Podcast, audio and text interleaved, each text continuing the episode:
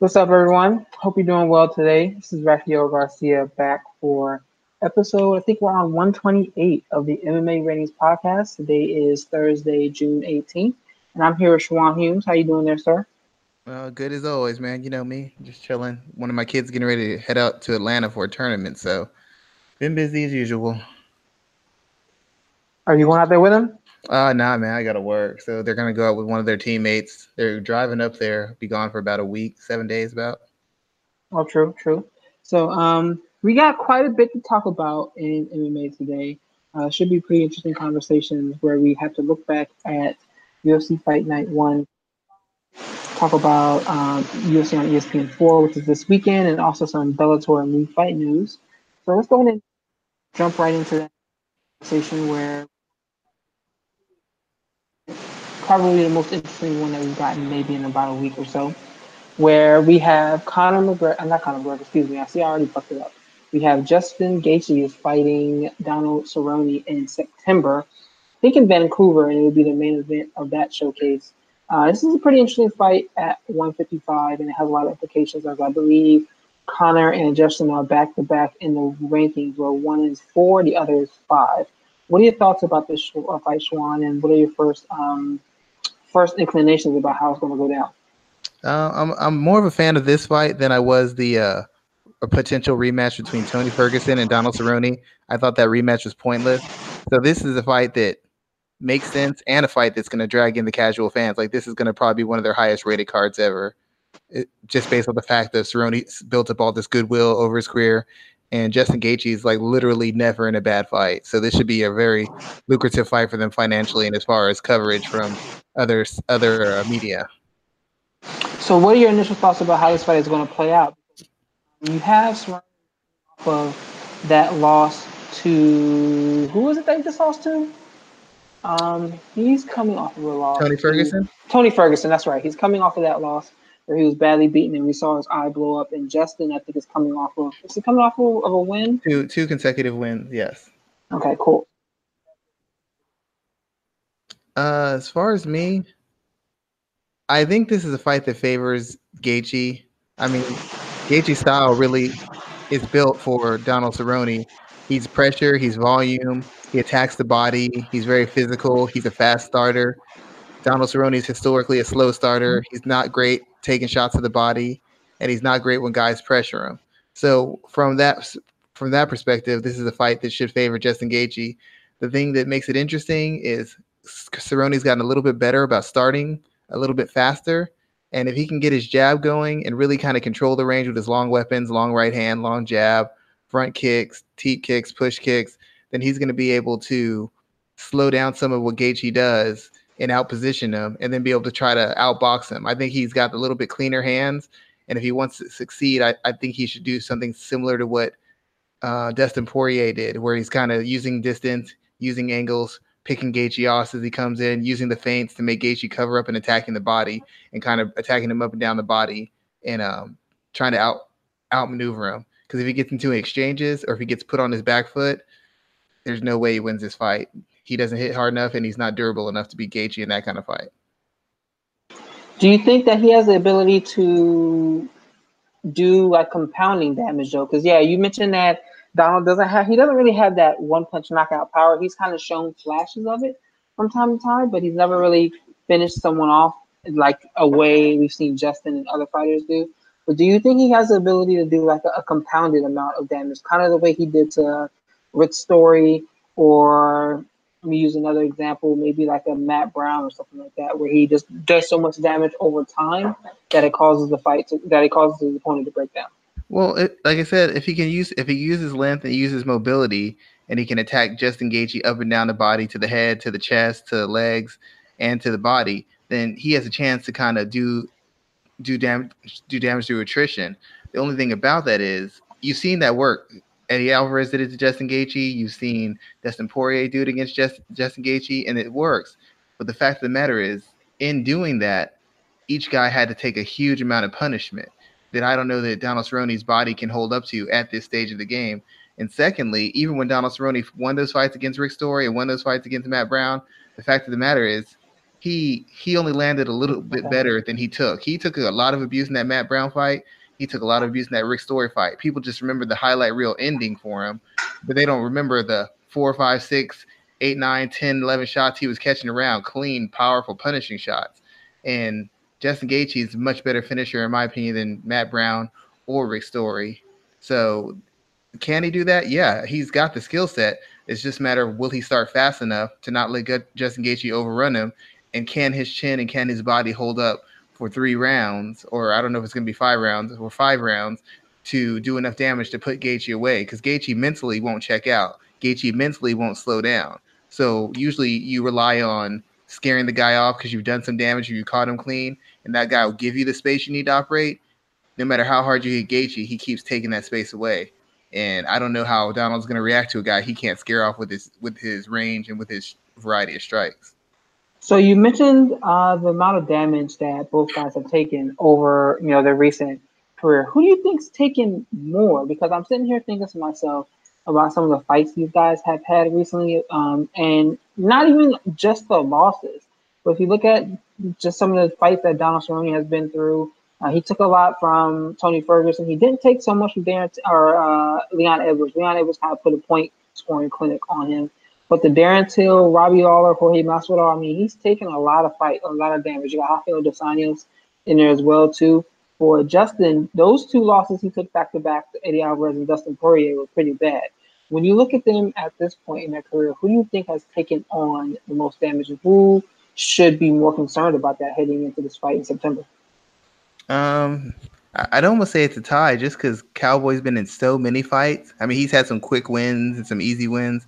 The thing is, he's been in so many fights against world class opposition. I mean, you go back to the WEC days; he was in wars and brawls. I would say Justin Gaethje's taken taken maybe in a shorter time span. He's taken more punishment, but you factor in the length of Donald Cerrone's career and how much he like how much he fought. Like there, there are what years he fought what seven, eight times in a year. You you can't take that kind of tread off the tires, and that's not counting how much sparring you have to do to be prepared to fight that much. So I'd say it's almost even. Neither one of these guys is really defensively sound. I mean, they're they're not. Justin's not as easy to hit as people make him out to be. Cowboys a lot better defensively than people make it out to be. But the fact of the matter, on Cowboys, in when you fight that many fights, against that caliber opponent, you're going to take punishment against Justin Gaethje. When you fight the way he chooses to fight, you're going to take a lot of punishment. So Gaethje's punishment comes from a conscious choice, the style that he uses to exploit holes in people's game that exposes him to punishment. Cerrone's issue is just the, the length of his career and the quality of opposition. It's two different issues, but I, I'd say it's pretty close. So the last question I'm going to ask you about this fight here is this the Conor McGregor – sweepstakes. Do you think the winner of this will be facing Conor sometime this year or um, early 2020? Uh, I would think so. I mean, I, I, was I was hoping to see Conor maybe fight Cowboy and then fight Justin, or fight Justin and then fight Cowboy. I was hoping that he would fight both of these guys. Clearly, that's not going to happen now. But yeah, I, I, would say whoever wins this has the uh, the the lead going into the house, going into the clubhouse for the Conor McGregor fight because this will be a very, very high publicized fight. It'll be a very popular fight, and whoever wins it um, will probably get the fan support to fight Conor, since Conor's not going to get a title shot next. So yeah, I, I, would say this is a sweepstakes sweepstakes for it. Do you think either one of these guys are a big enough name for him? I mean, we know they are, but do you think he believes they are a big enough name for him?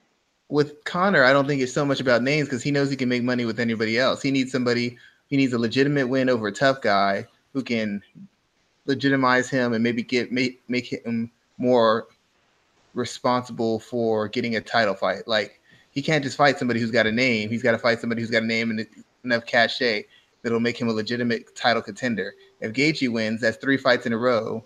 That and Conor beats him, that brings him into a title fight. If mm-hmm. if a Cowboy wins, that's almost he's won three out of his last four, and he's done it in dynamic fashion. That brings Connor into a title fight he's looking for whoever can get him into a title fight and him the money. These two guys would be the best options uh, outside of maybe Jorge Masvidal. So let's move on from this topic here. I want to talk about the Bellator Featherweight Grand Prix. I'm not sure if you've been following this, but um, uh, Scott Coker is once again going back to the well with his Grand Prix format for the featherweight title, which we know Trujillo Freire is the current champion, and 16 men are in this tournament. Uh, the first, uh, well, the eight fights will be held in September for um, this tournament. And I think what's interesting is what's going to happen next. But before we jump into that, let's talk about the eight men that are in this card. On September 7th at Bellator 226, Sam Sicilia is facing Pedro Carvalho. Uh, Daniel Straus is facing Derek Campos. Pat Curran is facing Adam Borochik. I think that's how you say his name. Emmanuel Sanchez is facing Tywan Claxton. Then at Bellator 228 on September 28th, uh, a couple weeks, maybe about three weeks later, four weeks later, uh, Freire is facing Juan Archuleta. AJ McKee is facing Georgi uh, Georgi Karakhanyan. Darrion Caldwell is facing Henry Corrales. And Daniel Weichel is facing Saul Rogers. This is a pretty deep tournament, especially when you look at Bellator's 145 group. It's, it's a very deep tournament from top to bottom there. What do you think about these initial matchups and this overall tournament as a whole? Me personally, I think this is definitely more interesting than, than the, the heavyweight tournaments they've done as of late. Even the Strikeforce tournament is definitely more, much more interesting to me. Um, I think this is a very, it's very closely linked, not linked, but um, in comparison to the welterweight tournament, it definitely shows that they have more depth at this division than they do at 170. But what are your uh, initial thoughts about this uh, featherweight tournament? Uh, well, I think it's a good idea. Bellator doesn't have the depth the UFC has. It doesn't have the name brand and familiarity the UFC has. It doesn't have the stars the UFC has. The thing that used to separate Bellator was the tournaments and the titles. And while they they they don't lean on them as much, I think it's a good idea to go back to them because it's something the UFC is never going to go back to doing. So it's it's one advantage you have in North America to make you stand out. UFC may have these like in air air parentheses tournaments where guys fight and they eventually end up getting to the title. But the Bellator is really the only major North American company that uses tournaments to either crown champions, find new champions, or put people in positions to challenge for the championship belt.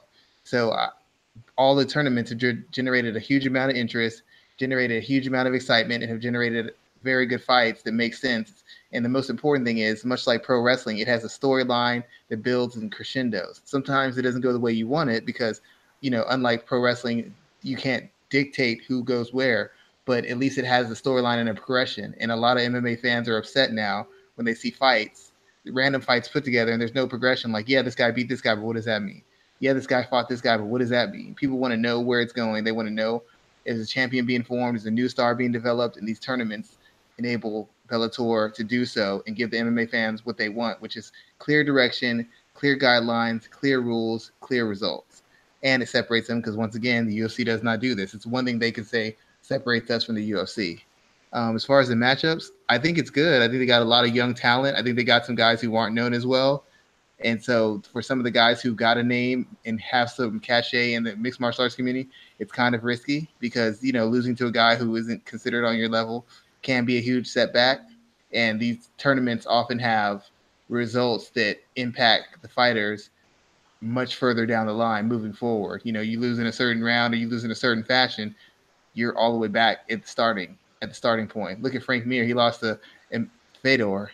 We haven't seen him since. I don't even know if he's fighting again or if he's retired. But after that loss, had to whole, had to do a whole reset. Fedor lost to Ryan Bader. What happened to what happened to Fedor? He's been out so long just to recover. King Mo, after a tournament loss, it didn't cause him to retire, but was one of the fights that was on the way to him retiring. So there's there's real stakes in these tournaments. There's real opportunities, but there's real stakes to end your career or get moving into the direction of ending your career.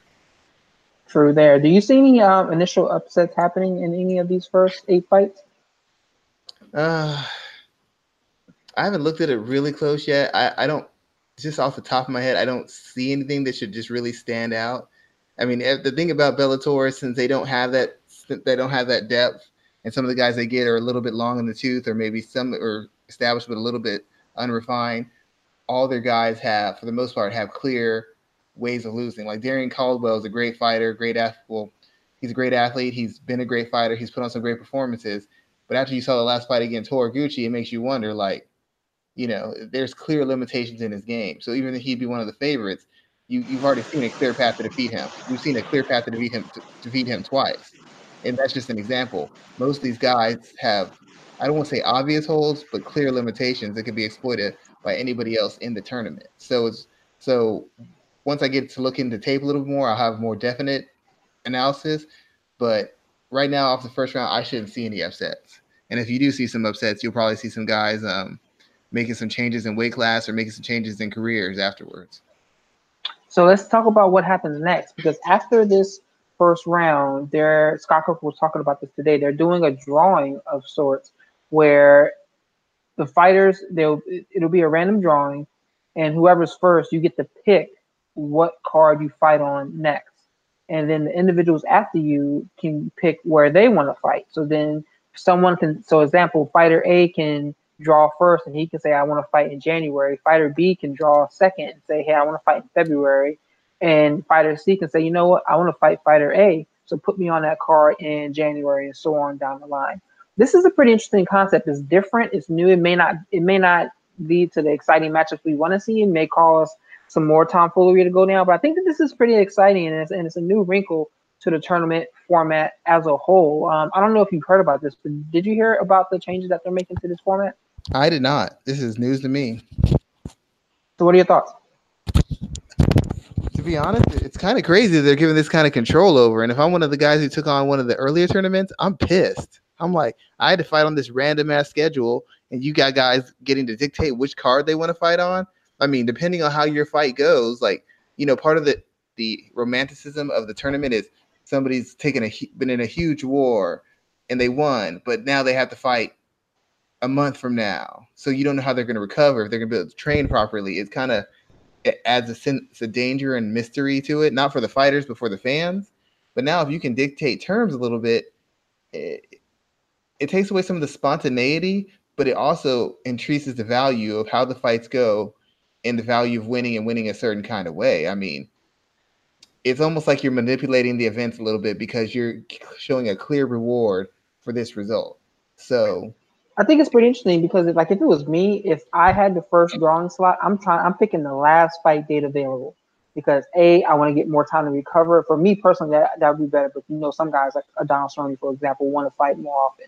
But I would pick the last fight date available and go from there and kind of let the chips fall where they may because you have an opportunity to see everyone else fight and see how everyone else prepares and see what type of shape everyone else is in. I think that's a massive advantage. No, it, it is. It, it really is. Especially like, let's say you're in a fight and you're in a punishing fight, then you win. What are you going to take? The fight in next, the fight in August? Or are you going to take the fight in December? Fight in December, so you can have yourself on point the way you want to be. It, it it just it adds a level of value to each and every fight, but it also takes away some but some of the uh, spontaneity of the tournament. I don't have a problem with it. But if I'm somebody else who's already fought in the tournament, I know I'm not happy about this. Not at all.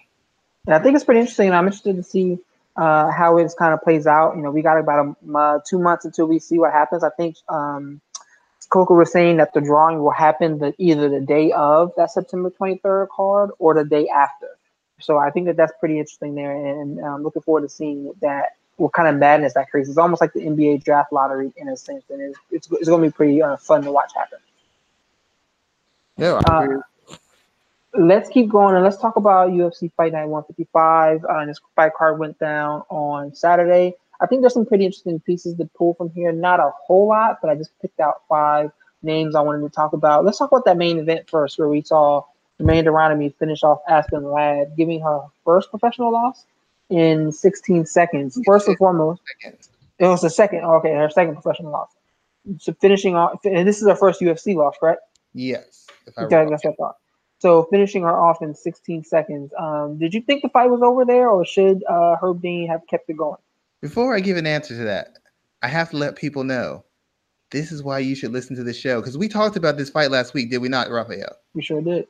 And I think somebody came to the conclusion that Aspen Ladd's defense is so bad that she is going to get chipped up before she even has a chance to get her hands on de Randamie and might end up knocked out before she can even do anything. I think someone said that on this show. I think somebody did. Me. That was me. And nobody listened to me. Oh, she's going to wrestle her. Ladd's a beast. She's so physical. She's so technical. No, no. They haven't developed this girl properly. That's why she pressured a world class athlete who was also a world class kickboxer who is also a counter striker, and your plan is to pressure her to walk in a straight line with your hands up right at her? Like I told I mean, you, these camps are stealing money. She could have called me. I would have had. I, I would have had a better plan for that. I would have had a better plan. I know people with better plans. Her camp stole money from her. Back to the way it is. I won't. I can see people saying why the fight shouldn't have been stopped. I get that, but when she got hit, if you watch the film, she sits on her knees for a second, not moving, not moving, not anything, just sitting there. She actually doesn't even really react until de Randamie takes a step to her, is about to about to put her lights out with the follow up shot. If I see somebody get hit that way, fall that way, and then sit on their knees, not moving, I'm I might assume they're either incapable of defending themselves or they don't want to defend themselves. That's when Herb Dean was already coming over there. He saw her sitting, hands to her side, de Randamie about to put coffin nails in her, and he's like, "Oh, I've had enough." Sure, afterwards, Ladd, I was still in it. I was about to do something. You don't fall to your knees and have your hands to the side, just sitting there like you're, you're zoned out. And even though she snapped out of it, as a referee, if I see you stunned or staggered and somebody's walking towards you and you have not made one bit of reaction, how are you how are you blaming me because the fight got stopped? I'm not saying it should have been stopped, but when you look at it from that, how could you not stop it? I mean, she walked right into a shot and she felt like someone shot her in the head. And then she sat on her knees looking straight forward, and de Randamie's coming here about to decapitate her with the right hook left hook, maybe. I'm not sure. I, I don't have it on in front of me right now, but I, I, don't have a problem with it. She shouldn't have got hit with that punch in the first place. And um, I was arguing on Twitter. People like, well, you can't control what you can get hit by. Yeah, you can control what you get hit by. You don't walk straight in on a world class striker who is a counter puncher. That was an idiotic plan. That was stupid. From the minute that fight went go, de Randamie had her distance and her range set. I guarantee you. Watch the film. From the minute that fight started, de Randamie had her figured out because Aspen Ladd came straight forward. She had the distance and she was just waiting for Ladd to get over pursue. And as soon as she did, she wiped her out. That was really bad coaching. That was really bad fight execution. And she made de Randamie look like a world beater. Now people so, de Randamie might beat Nunes. So let's so let's talk about that real quick because what this knockout, what that knockout really reminded me of is you remember when Holly Holm head kicked uh Bethe Correia and she fell down and like sat there for a second, kind of raised her hand in slow motion.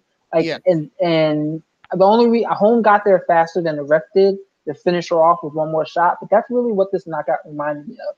That oh. Herb Dean just happened to get there just a step faster than Germaine did because she was going to put her away with one more shot. That's the same thing Amanda Nunes did to Holly Holmes a week ago. Exactly. Oh, and just some behind the scenes stuff. Correia did not follow the plan when she was fighting Holly Holm. She was supposed to stay at distance, make Holly lead. That that's what we discussed because I knew her manager at the time before she switched teams. That's what we discussed. She chose to, to lead, and then she got knocked out. As I told her, she was going to get knocked out if she did that. Told her two weeks before the fight, if you lead, you get knocked out. But once again, even the pros don't listen. They pay me, but they ain't listening, and it's just ridiculous. It's ridiculous. Um, this is a bad loss for Aspen Ladd. It's a really bad loss. I mean, she didn't have a chance to show anything except that she's not developed as a striker or with her offensive footwork, and she has no sense of cage IQ in there. Like she's doing what they told her to. She has no feel for the fight game and what she should be doing based on what her opponent's doing. That's a bad sign. And even though de Randamie is a world class striker, de Randamie unloaded on Holly Holm and she didn't knock her out in five rounds and she punched her after the bell like six times. She knocked her out. She knocked a lot of people out like that. And she iced Aspen Ladd. So I'm not saying she just has a bad chin, but she gets dropped like that again. We're gonna have to start asking the question that maybe she's not as durable as we think she is. And on top of that, Aspen Ladd barely barely made weight. She's not a big bantamweight. She barely made the bantamweight limit. So if she keeps doing this, she can't stay at bantamweight. But at featherweight, her physical advantages aren't nearly as dominant or, or decisive in a fight. So this was a bad loss for her. It's a bad look for her, and it's a bad look for her camp. Anybody who knows her camp, please have them tweet me. I would love to have a discussion on what their plan was. Uh, from person who from camp person to camp person. I've done this like y'all have. I'm not some we're not idiot hosts here. We've worked corners, we've worked camps.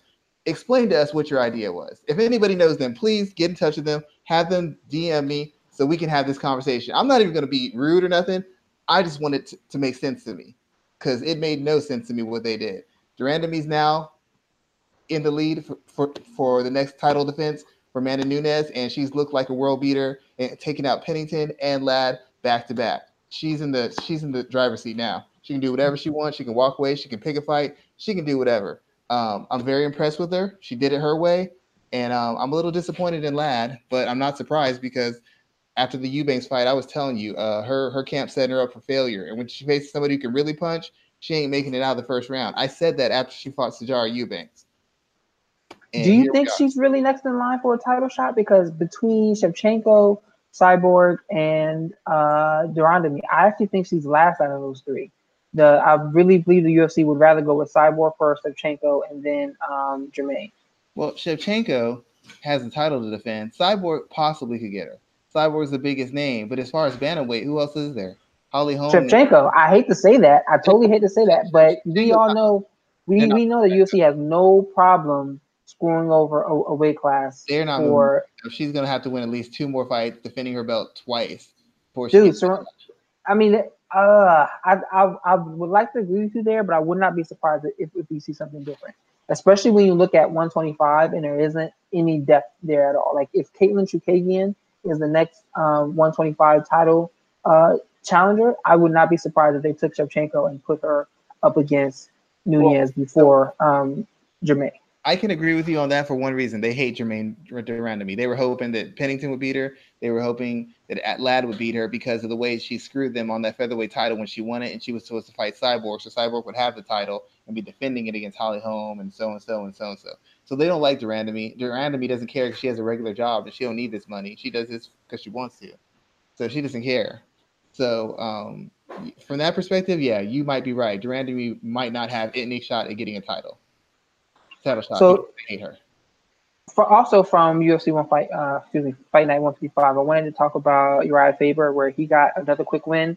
I'm not sure how fast it was. I know he put Ricky Simon down and basically, you know, won his back to back fights, first win since 2016 when he retired.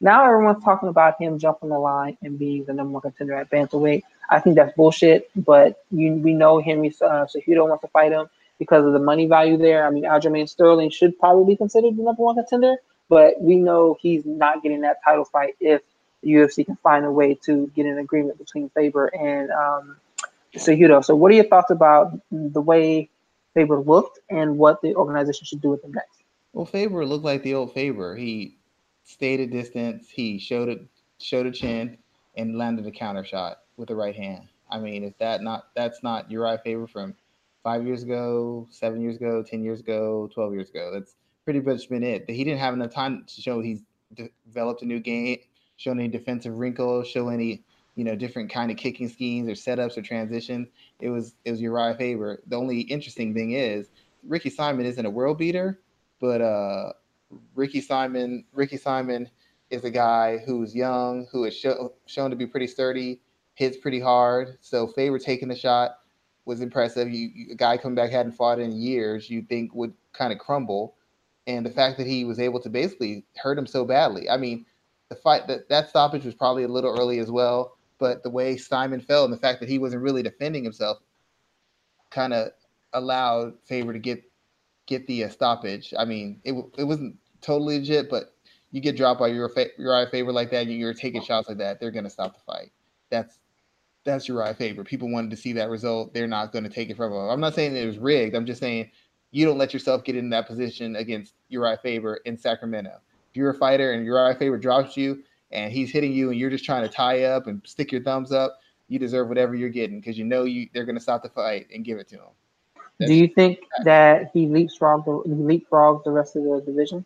I don't know why people are mad at Urijah Faber. This is Henry Cejudo's fault. He said this stuff. Urijah didn't pay him to say it. Henry said it. That's the only reason we're having this conversation. And if Henry wants to make money, I can't fault him for that. Now they might make him defend the flyweight belt. To be honest, he could just drop the flyweight belt and fight Urijah Faber for a big payday. Anyways, he's already been the double champ. Really, no need to defend it going back and forth. If he wants to, I guess he can but I, I wouldn't necessarily do it. Faber's biggest money fight out there. It has some historical precedent, and if he fights Faber right now, coming off that win, that is a huge, huge, huge money fight for him. It, it's just huge. Um, I don't know that Dana wants it. I don't know that Dana's going to allow it, but if I'm Henry, I don't I don't blame Henry for taking it. And if I'm Urijah, I don't blame him for taking it either. Why would I? I'm not going to blame a fighter for taking a title shot. I don't care if he deserves it or not. You get it, take it if you want it. I mean, it's a short career You have a very short time to make money. You need to make as much money as you can. You need to take as many opportunities as you can. Urijah Faber's not a young kid. He doesn't have a future ahead of him for 10 years. He's got maybe two, maybe three years at best. He's got to take every opportunity that comes to him and move on. You know, you actually mentioned something that I hadn't thought of, and I hadn't really heard anybody else really mention, but the idea of Cejudo just dropping the 125 title and moving on to 135 isn't a bad look. Um, I would like to see that, although I do want to see that rematch with Joseph Benavidez. Maybe that's a fight that they could, let's say he did drop the title, Beefcake becomes champion through like another number one contender fight, whoever they have there, and then they set that fight up, that 125, 135 fight down the line. I think that that, that could be something that could have some opportunity there. That's good. I think it's a good thing. I mean, Cejudo, Cejudo's just trying to be a star. He's trying to make bank and etch his name in historical books. But uh, on a personal note, if the Joseph Benavidez who showed up last time fights Henry Cejudo, he ain't making it outside of three rounds. It ain't gonna work. I, I he's gonna have to tighten it up because what he showed last time, it was an impressive win. That ain't getting it against Cejudo. I'll tell you that right now. He, he gonna tighten that up a little bit. To be honest with you, I was actually kind of surprised that he got the first win. But uh, let's also talk about the rest of this card. I don't want to stay on it too long, but we got three names that stood out to me: Josh Emmett, Juliana Pena, and Ryan Hall. Ryan Hall definitely amongst all three of those because he deserves a ranked opponent next. If they put him against Emmett next, I would be interested in seeing that. But he deserves someone ranked. Did you see the breakdown that Luke Thomas did on him from a defensive standpoint and compared to everybody else in the featherweight division? Uh, no, I did not. So basically, what he did was he used numbers from Fight Metric, which is a location where I um, also work, and he broke down the fact that if you look at the number of strikes absorbed by um, by Ryan Hall, that he is number one in the featherweight division. Everyone else in the group is ranked except for Max Holloway, who's clearly the champion. And it was one other defensive um, stat that he pulled up as well. I can't remember the other one, but again, Ryan Hall was number one, head and shoulders above everyone else who were all ranked except for the champion Max Holloway. So it's pretty interesting seeing that. I mean, he's won four fights in a row. He's gotten one stoppage, or I think two stoppages and two um, de- decision wins, and he looks better every time out as a striker. And it kind of like nullifies everyone's game because they're so afraid of what happens when they get in close and when the fight gets down to the ground. Do you think Ryan Hall is ready for a ranked uh, opponent? Who would you put him in there against? I don't know that he's necessarily ready for a ranked opponent. He's fought he's fought guys who are a very limited, and b don't have enough of a skill set to to challenge him. Because as you said, the only reason he gets away with that striking is because guys are afraid if he gets his, hands on them, he's going to submit them. And he's faced guys who just don't have don't have top end wrestling takedown defense, guys who don't have really top end grappling defense. I mean, and I don't mean grappling like I can just defend and survive. I mean, defend and get to a superior position, defend and get away. Most guys feel they can defend and survive, but they feel they're under constant duress and they feel that they're losing the round. So they don't they won't take any chances. I will commend him on his strikes, the fact that he's long range strikes, which forces guys to either stay at the distance and get chopped up with kicks, not necessarily get hurt, but get points scored on them with long range kicks and they have to either rush in or dive in for a takedown to have any chance to to have offensive success, which opens him up to submit them. So he's strategically he's a genius. He's got a good strategy, plays to his strengths, plays to his character, minimizes his weaknesses. He's not a great athlete. He doesn't hit really hard. I, I believe he doesn't take a really good shot either. So it's strategically it's great. Technically, he's not spectacular. Beating Elkins was impressive, but Elkins has some people in his corner who have no idea what they're watching when they watch film, and Elkins is damaged to the point where he doesn't have the athleticism or the, I guess, aggression to try and test test Hall in areas that he needed to be tested. He didn't take any chances. He just let himself get beat up and outworked to a decision loss. He took no chances, and in that fight, after about the first round, he probably had to be desperate to win. Um, I can see. I don't know who's I would like to see him against Gracie, but Gracie once again isn't ranked. And I'm trying to think who's a good matchup. Who's a good matchup for him to fight at uh I mean, you could give him Jeremy Stephens. I mean, it's not really an interesting fight as far as skill wise, but Stevenson is a murderous puncher, or he's he. I've been told he's a murderous puncher, and you could uh see if Stephens could get him out there, or could Ryan Hall get him to the ground and submit him. That'd be kind of interesting because also Stephens isn't good with guys who move. Ryan Hall moves, he uses long range strikes. So does Ryan Hall outsmart him and outslick him? Or does Stephens wipe him off the face of the planet with that big right hand? Or does Stephens swing and miss and get submitted? That's a really appealing fight just because of the nature of how quickly it could turn. Um, looking at the list right now, I think the, I think Josh Emmett, Josh, Josh Emmett's name pops out to me. He's at number nine, and he also fought on that card. Uh, if I'm, Emmett, I'm not taking the fight. If I'm Emmett, after that kind of win, uh, I'm not doing him. I'm not doing him any favors. Renato. Moicano is coming off of a loss. He's ranked number ten. That could be an interesting fight. Though another one that jumps out to me is Calvin Kattar at number eleven. Um, him being a wrestler, I wonder if he would be willing to take that chance and think he can do enough of um, defensive wrestling to kind of save himself on, on the ground, or uh, would he be too deep underwater in that type of fight with, with Ryan Hall? The problem is his athleticism and the fact that his boxing is so clean. If you use the feints right, use the footwork right, you can draw out a kick. You can draw out something and just clean clean uh Ryan Hall up on the counter. Ryan Hall hasn't faced a guy with any real like Artem Lobov is a short armed guy who gets by on timing and awkwardness. Darren Elkins is many things tough, strong, brave. He's not a good striker. He's just not. He has no idea how to close distances and how to draw draw things out so he can land counters. Font is murderous. His timing's great. His footwork's great. He could, I think, he could navigate the kicks. It'd be an interesting fight. Like I said, once again, Font's either going to get him out there quick or Font's going to end up getting chipped away at and lose the decision. But that's a very dangerous fight for um, Ryan Hall just because of the crispness of Rob, Rob Font's uh, striking. No, no, no, I said Ryan Kattar. I think Rob, Rob Font just got I'm cut. Sorry, sorry, Kattar. My fault. My apologies. Sorry, I keep I saying Rob Font just got cut actually. Yeah, I think so. But yeah, Kattar, he's he's just so dangerous. Um, there's not as far as the grappling, there's not many guys guys who can match him there. So you're just gonna have fights where you wonder, can the guy get him on the feet before Ryan Hall gets him on the ground? That's almost all the matchups there in the future for him right now. Maybe a Vol, I mean Volkanovski would never fight him. I'd I'd pay to see that fight though. I would definitely I would definitely um, enjoy that that fight. It would be very interesting for me. Um, let's see, let's see. I want to talk about UFC on ESPN four, where I have one, two, three, four, five fights that I wanted to chat about quickly. Uh, Rafael dos Anjos and Leon Edwards. This is the main event. And there was a clip that's going around on Twitter about the run that Rafael dos Anjos went on that pushed him towards the title. Uh, then we have Leon Edwards, who is kind of in an odd place at 170. I don't think he's a big enough name to get any type of fight off of a win here, because obviously he wants um, Jorge Masvidal. He wants there until and excuse me, I think he, um, you know, he's trying to jockey for one of those type of slots. But I don't think he has a big enough name for anything, regardless of how he wins on Saturday, if he wins on Saturday. Between these two men, what do you see happening in this main event? And let's talk about what happens in the next, both from a win and loss perspective. Well, both of them are on the outside looking in. That's for a fact.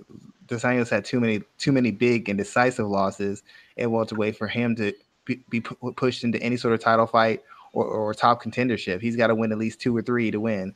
Leon Edwards wins, even though it'd be the best win of his career over Dos Anjos. Dos Anjos has been figured out, has been to a degree figured out at welterweight. So him beating Dos Anjos doesn't mean as much because we've already seen Dos Anjos beaten twice and beaten decisively at welterweight. So either one, either guy wins, they're they're really no closer to a title shot unless somebody gets injured. They're another two or two fights away. Le- Leon Edwards has no fans, and he's not exciting enough. RDA is exciting, but he's lost his he's lost basically against the two best welterweights he's faced, and those guys are still in the positions they're in. So he doesn't have any real avenue to getting to a title shot within unless he wins another two or three fights in a row. So both guys win, they're still two three fights away. They lose, they're three to three to five fights away. It's pretty much how it goes either way for either guy, just because of the just nature of their careers and what they've accomplished up to this point.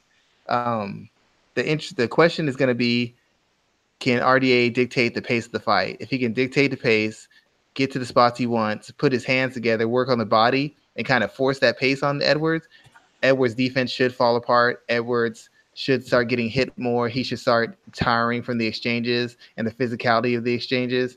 and and RDA should be able to take over late or finish.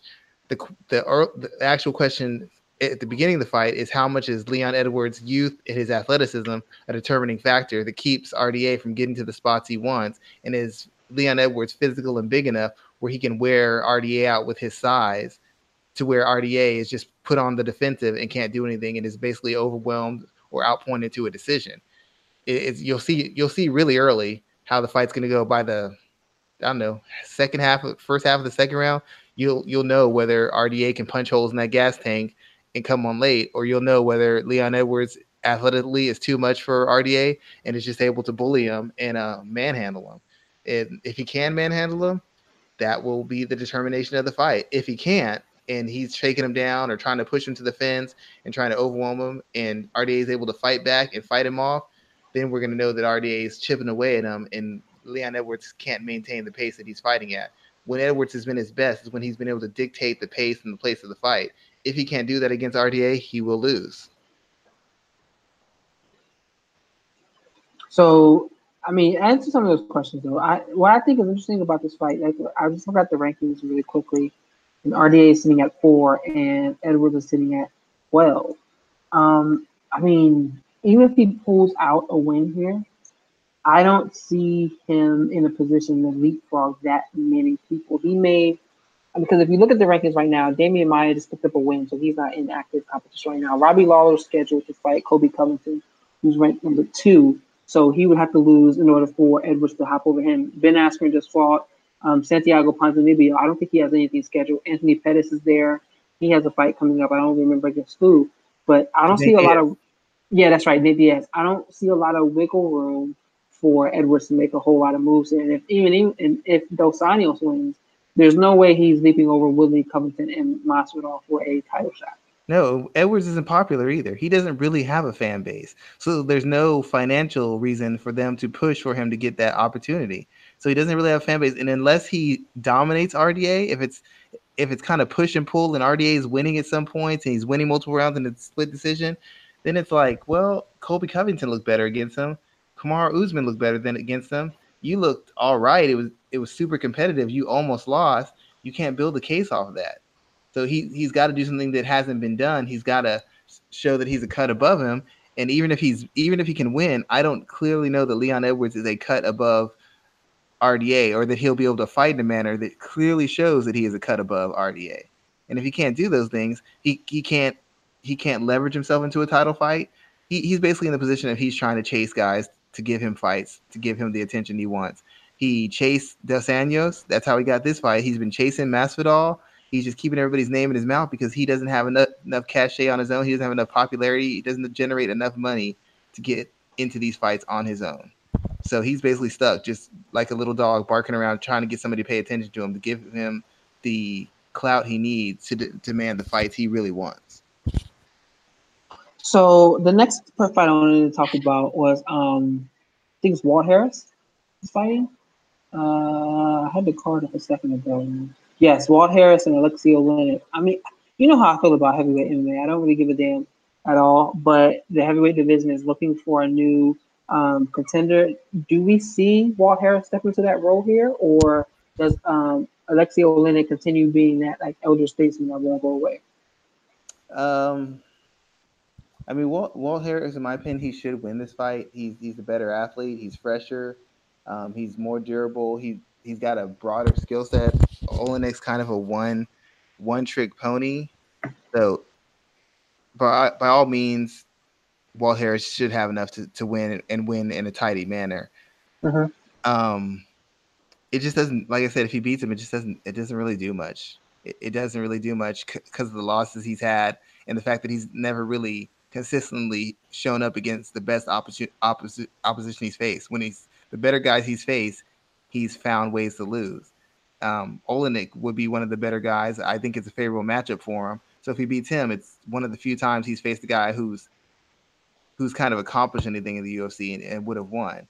Um, like I said, I think he wins, but I, th- I don't I don't think a win does much for him as far as putting him on the map as far as the title fight. He's been a guy who's kind of underachieved based on his physical tools and the skills he's shown. He just hasn't been able to put it all together in the biggest spots.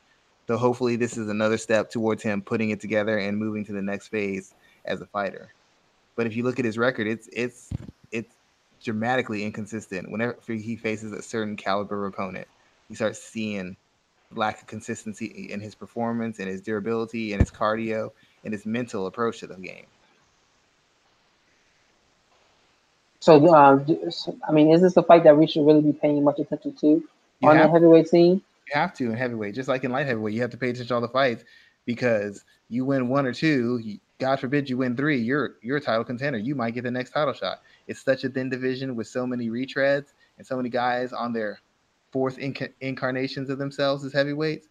Any fight might be the fight, might be a, a future contender. You know, we thought Francis Ngannou would be out of the title match, title fight title fights for years. Uh, he comes back, wins three fights, and now he's he's the number one contender, just like that. You know, we thought Stipe was going to be untouchable. He got knocked out by a light heavyweight who moved back up to heavyweight. Right. So, I mean, due, due, due to the nature of the division, you have to pay attention to any heavyweight fight because that's there's a good chance you're looking at somebody who will be a top five ring heavyweight and a guy a guy who will be challenging for the title very soon. You've seen it with Derrick Lewis, saw with Francis Ngannou. You see it all the time. You just have to pay attention due to the lack of depth in that division.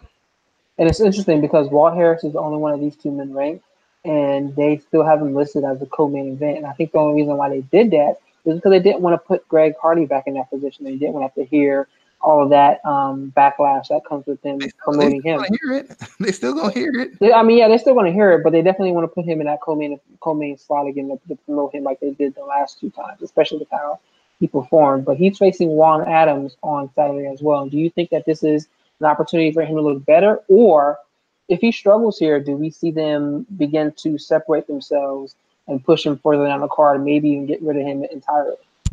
Well, Juan Adams is a legitimate fighter. He's he should have the advantage as far as his striking. I don't know that he's a better athlete than uh, Greg Hardy, and seeing how Greg Hardy reacted when he faced real resistance, it doesn't give me a lot of faith that Greg Hardy wins this fight. He's super explosive. He hits super hard, and heavyweight, you, you can never re- really feel secure on any bet you make on a heavyweight fight. But on paper, Adam should win this fight. But once again, he's facing a bigger, better athlete, but a wildly under under underdeveloped and untested fighter. Um, I'm kind of I'm kind of so so on this fight. Uh, Hardy shouldn't win it. He sh- he should get stopped. In theory, he should get stopped by this guy. And um, like I said, Hardy's still like he's years away from being a legitimate, even in heavyweight, he's years away from being a legitimate heavyweight ranked contender. Everything people are voting for him or looking into him is based off his athleticism and his size. As far as actual skill, IQ, experience, he doesn't have enough to really be ranked as such. But once again, the division is so thin that a guy like him can be talked as a potential contender. I, I don't see him as one, but you know, in that division, anybody can be a contender. Another one of the interesting fights to me is the James Vick versus Dan Hooker fight. I'm looking at Hooker to win this. Yeah, he had that bad performance against uh, Edson Barboza a couple months or was that a year ago by now? He had that that bad fight against Edson Barboza, but I really think that this is a fight that he can win because I've never been too keen on Vick and his ability to implement a, a solid game plan from start to finish. But what are your thoughts about this fight between these two on Saturday? I don't mind the quality of the performance Hooker had. I mind how much abuse he took in that fight against Barboza. I, I really believe the saying that you only you only have so many wars in you, you only have so much punishment you can take before you start showing adjustments in how you fight, your recuperative abilities, your cardio, and your athleticism. And I believe a fight, taking the abuse he took against Barboza, I don't think fights like that you just wave off or you just move on from. I believe there's a certain amount of yourself that is left in the cage after a fight like that. Yeah, I agree. And um, Vic, Vick isn't. He's not very high IQ. The thing about Vick is, even when he starts off slow, if you let him hang around, he generally gets stronger from round to round. His boxing on the inside's improved. He used to just be a guy who was stuck at range and would get hit with big right hand, but his boxing on the inside's improved a little bit. His defense is still suspect, and I don't think his chin is all there. But Dan Hooker isn't isn't a big hitter either. He's a kind of a, a volume a volume technical guy, and I don't honestly I don't know that he can knock out Michael Vick. I mean I don't know that he can knock him out. Excuse me, not Michael Vick. Uh, James Vick. I don't know that he can knock him out. He's not used to dealing with somebody with that kind of reach or that kind of height. I think that plays into it. And unlike a lot of guys who face Hooker, Vick's got a good range boxing game and a good range kickboxing game. So Hooker's not going to have certain advantages he's used to dealing with. I like to say the Hooker wins this, and, and there's a good chance he does. But um, I think we'll have to go with Vick on this. And I'm not even a Vick fan like that. When Justin Gaethje knocked him out, it was one of the better, bigger highlights of my year. But I'm not sure that um, Hooker's recovered enough, and I'm not sure that he's a dynamic enough athlete or all around fighter to beat Vick, Unless you know, unless unless Vick lost something when he got KO'd. Vick's, Vick's usually very good against a certain caliber of opponent. Unfortunately, for for uh, Dan Hooker, he falls right in the rankings of that caliber opponent that James Vick usually beats. I was going to let you have the Michael Vick slip up um, and not bring it up, but you know you you corrected yourself. I was going to leave it at, at, at that. You're like Michael the, Vick fights MMA. What? He's going to be on the UFC? Yeah, seriously. That would be all over Twitter. What? You we don't need those problems. We don't need those problems at all.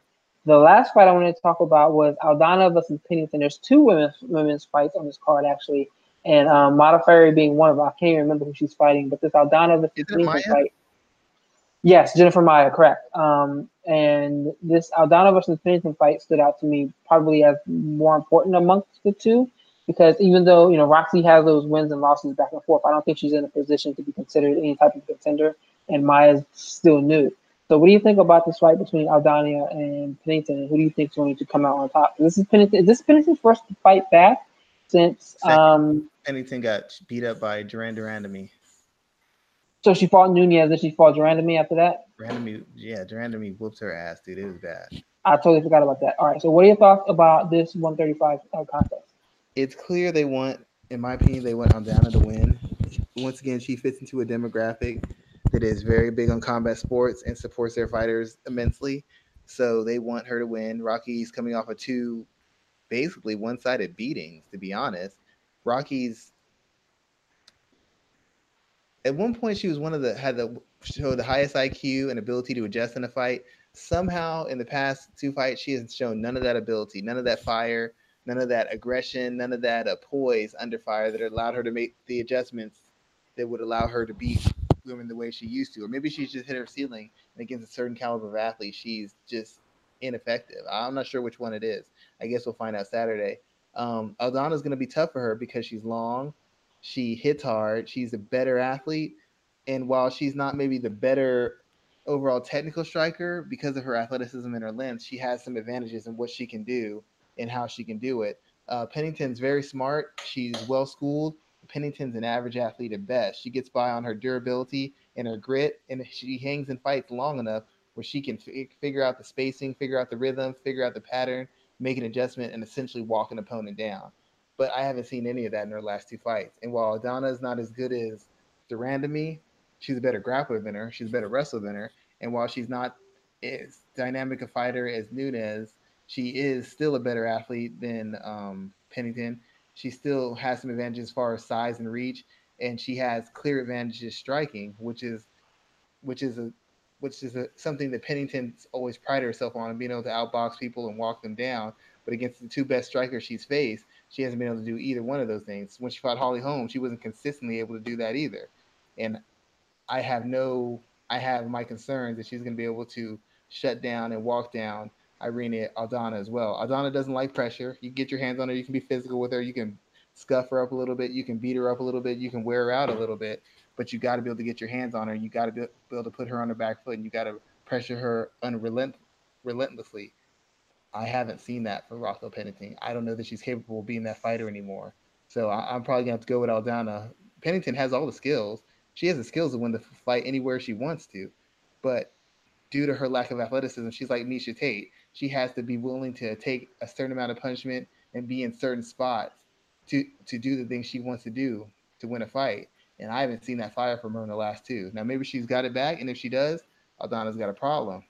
But it's easy to have that fire before you get cracked across the ribs or cracked across the jaw.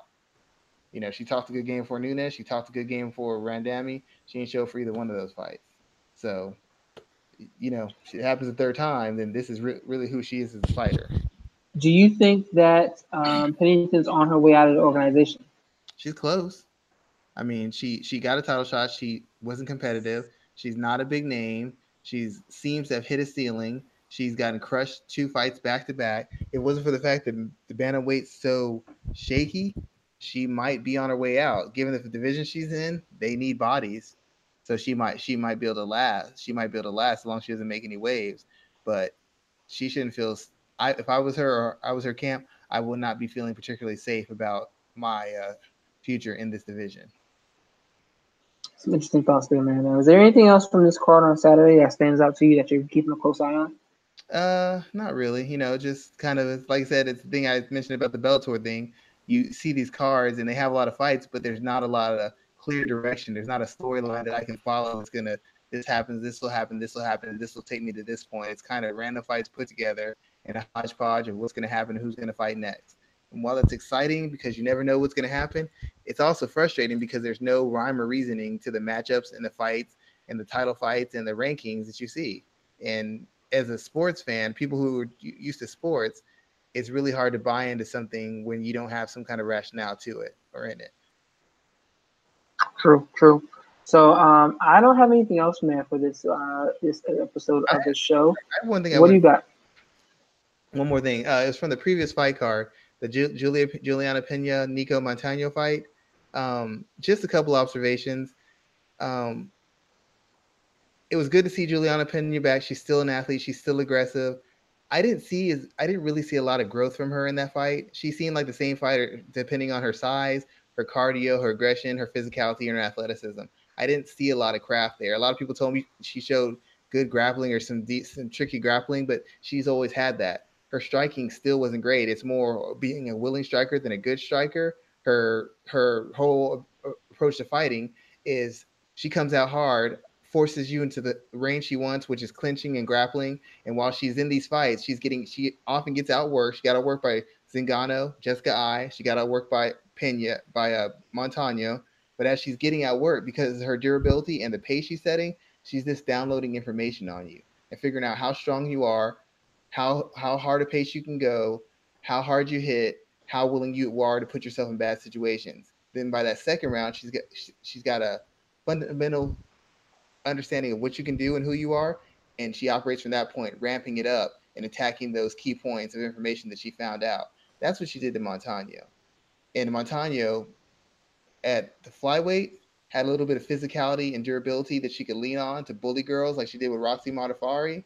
But at bantamweight, that does not exist. And even though she's strong for that, she's strong and physical, she just essentially wore herself out getting into clinches and pushing up against the cage and exchanging body shots and, and grinding and grappling, exchanging with Juliana Pena. She basically wore herself out and put herself in a position where she was fighting an uphill battle for the rest of that fight. As you saw late in the third round and early in the second round, she was jabbing, using the leg kicks, using the body kicks, using the feints. By the time she started doing that, she didn't have enough energy to fight off a takedown defense take down the uh, take down attempt. She didn't have enough energy to get right back to her feet when she was taken down. She had blown all that energy in the first round. So I felt like she should have been a little bit more poised than what she did, use her broader skill set, kind of extended Pena in the first round that you know she's going to give away, and don't give her any information. Just give her information she can't use. Don't let her know how strong you are. Don't let her know that you're good at grappling exchanges. Don't let her know how durable you are. Just pick away at her, move around, get your points up, control the distance. So then when that second round comes and she's going to make that hard charge at you, she has no information. She has no point of reference. She has no idea what she's getting into. All she knows is she's going to ramp it up and see what happens. And um, it just shows a big difference between what happens when you have fighters move from weight classes. You move up a weight class, a lot of things you like to do at that lower weight class just don't carry over as well at a bigger weight class. And even though she was a more skilled fighter, she wasn't able to highlight those skills or highlight her world class ability because she was facing a girl who was much bigger, much stronger, and able to keep a much bigger, much better pace than she could. So it kind of exposed the limitations of moving up and down weight classes because everybody thinks to just move up, you can dominate there, move down. Henry Cejudo might make it look easy, but it's really not. And this was yet another example of, of a girl who was world class in one weight division, who is now essentially showing herself to be you know, maybe middle, upper middle class at another. And that's a division that's not even very strong at that. Good thoughts there, sir. Good thoughts. What do you think? Um, actually, I'm not even to ask that. Let everyone know what you're working on this week and where they can find it. Uh, I'm just, I'm always just watching film, trying to, trying to figure out different angles. The main thing, I'm just trying to figure out different angles to approach something. Because if I'm if I write something, I want to give y'all something from an angle that everybody's not going on. Luckily, I cover a lot of women's mixed martial arts, which nobody seems to fans care about, but a lot of guys, a lot of guys writing on sites don't seem to give enough attention to. I'll see 15,000 breakdowns of every male fight on every website, and I'll see maybe two breakdowns of a female fight, and it's not even very good at nine times out of ten. So just various stuff with women's mixed martial arts and various fighters for some of the fights coming up in the in the near future.